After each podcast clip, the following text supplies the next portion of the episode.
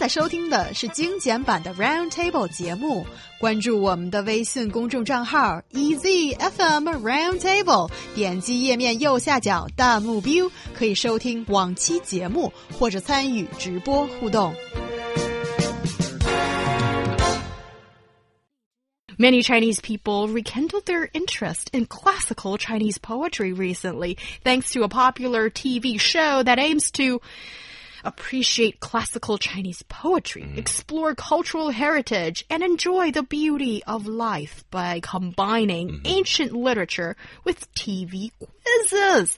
Yes, I'm talking mm-hmm. about 中国诗词大会. So I'd like to go straight to Niu Honglin about this one.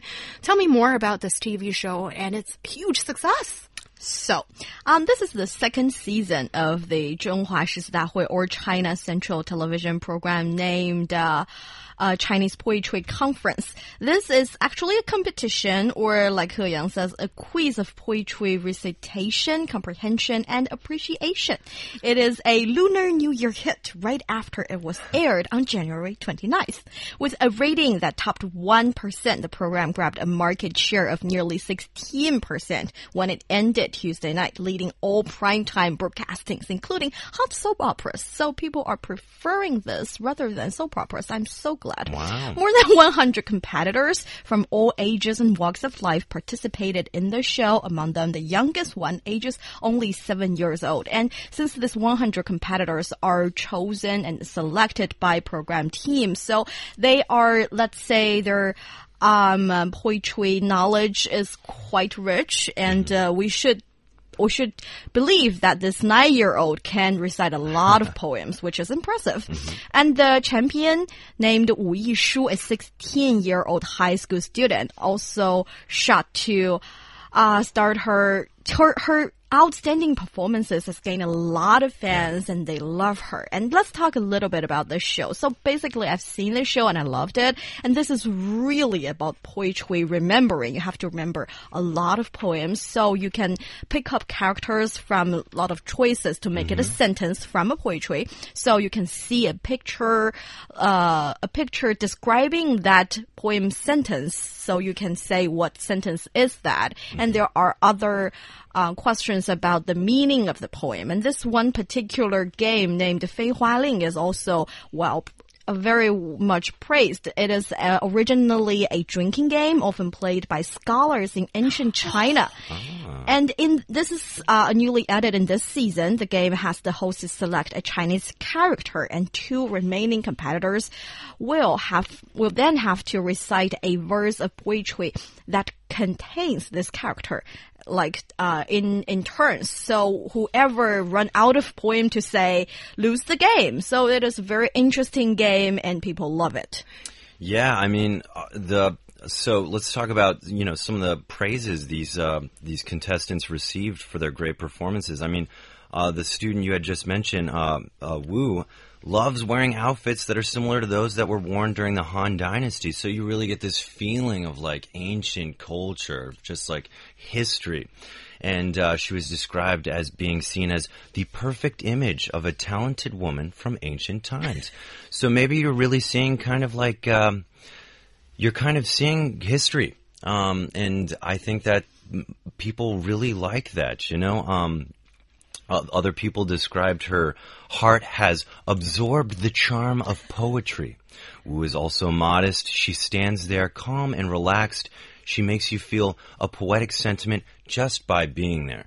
So these people are, uh, I think, very articulate in what they are doing. Yes. So they deserve their praises. Yes. And it is such a nice and comforting um, atmosphere and also a scene on TV when you see that there are these, in a way, people mm-hmm. probably think that they are uh, anomalies of Chinese society, that so much of their daily life and their aesthetics and what they find as a pleasure in life is to read poetry and to feel experience the beauty from that. And just when Niu Honglin talked about Fei Hua Ling, and that used to be a drinking game, yeah. I cannot believe this.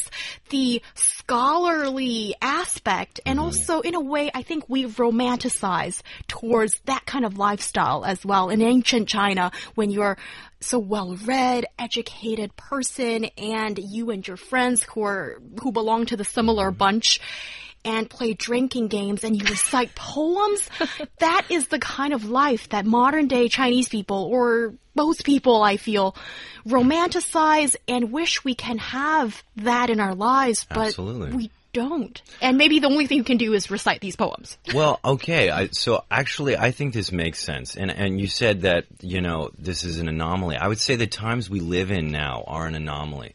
I don't think human beings, for so much of our history, have gone at such a fast paced, always available to information, just always being exposed to something.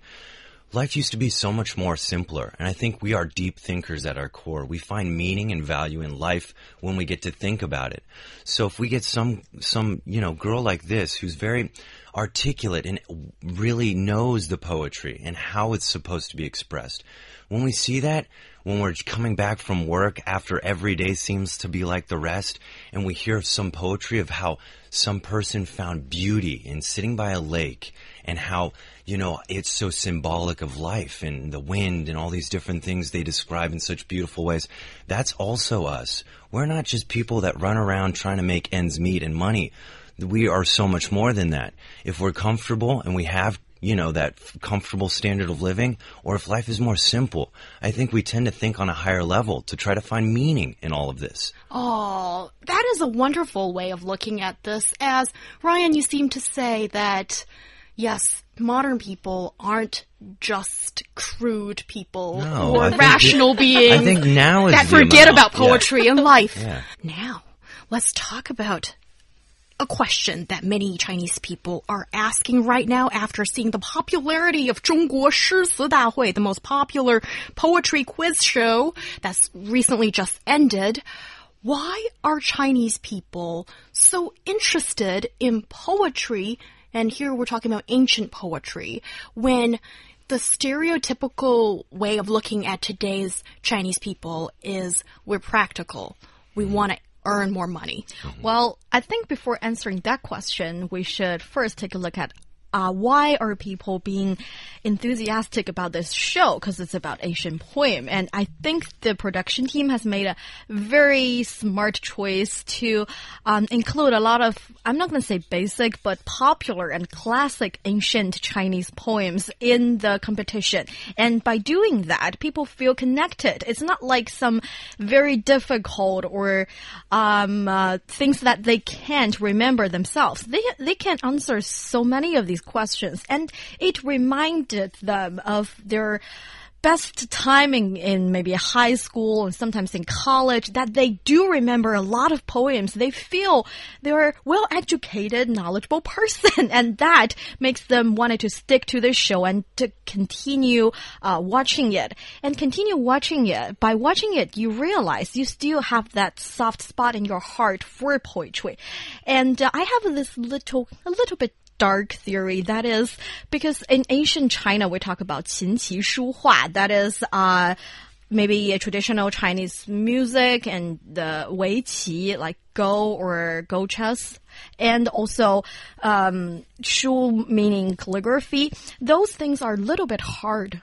At least harder than reciting a poem. So that might be the easiest way for you to connect with ancient people. Yeah, I mean, okay, so, you know, He Yang, you had said Chinese people are more practical and they want to make more money. I think actually everybody wants to make more money, um, all around the world. I think nowadays people are practical because we don't have time not to be practical. But then I think we want to see what it's like to not, uh, to, to live beautifully, to think beautifully, to, to have the luxury of not living practically. And I think that's why this show is popular. I think poetry is, is a way of speaking with meaning, with a, a, way of speaking so that you have to think about what that person meant. And I would say this even transcends to things like religion. I would say religion in the West. I mean, uh, many times in the New Testament, someone like Jesus will speak in parables.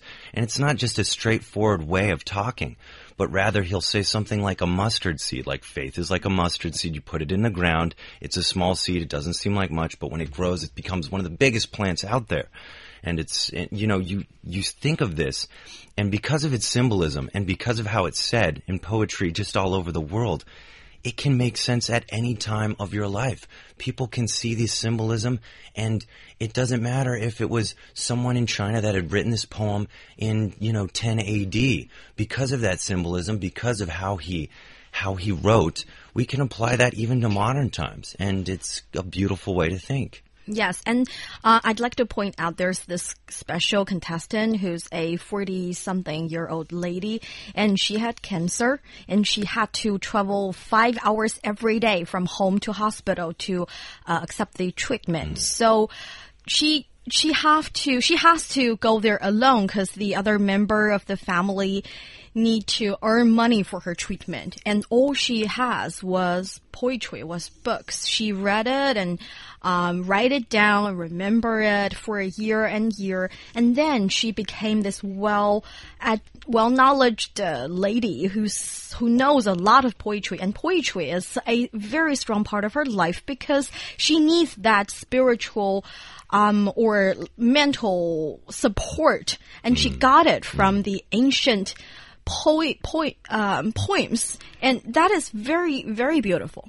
Yeah, and as an outsider, though, looking at the specific research that we had gained, like, uh, I think, you know, China is one of the human civilizations that has been around the longest and has the most recorded history. And I think when you get poems that are from like the BC era, you know, it's just, it blows you away because you, you get to see how people thought back then. It's a window open to another human being that just existed at a different point in time. And we can see the similarities in our lives. And yet there's so many differences. And there's something to be said for that. I think we long for that. We want to know our history. We want to know our past and our experience. Yes, we want to know our past and we want to know and feel its res uh, relevance Mm-hmm. in today's daily life. I can feel that. And also, I'm so glad, Niu Honglin, you cited the story of that uh, 40 year old lady, as I think for someone like her who's struggling and combating pain Yeah. and disease, Yeah. she finds a level of comfort, security, mm-hmm. and beauty in life via poetry. And that is such a liber liberating feeling that is you can find a safe haven that is untouched mm. regardless of hardship in reality we all need our spiritual land it is a pure place that no body no entity can rob you of Yeah. so create that for yourself and Yes. life is so much better Woo! woo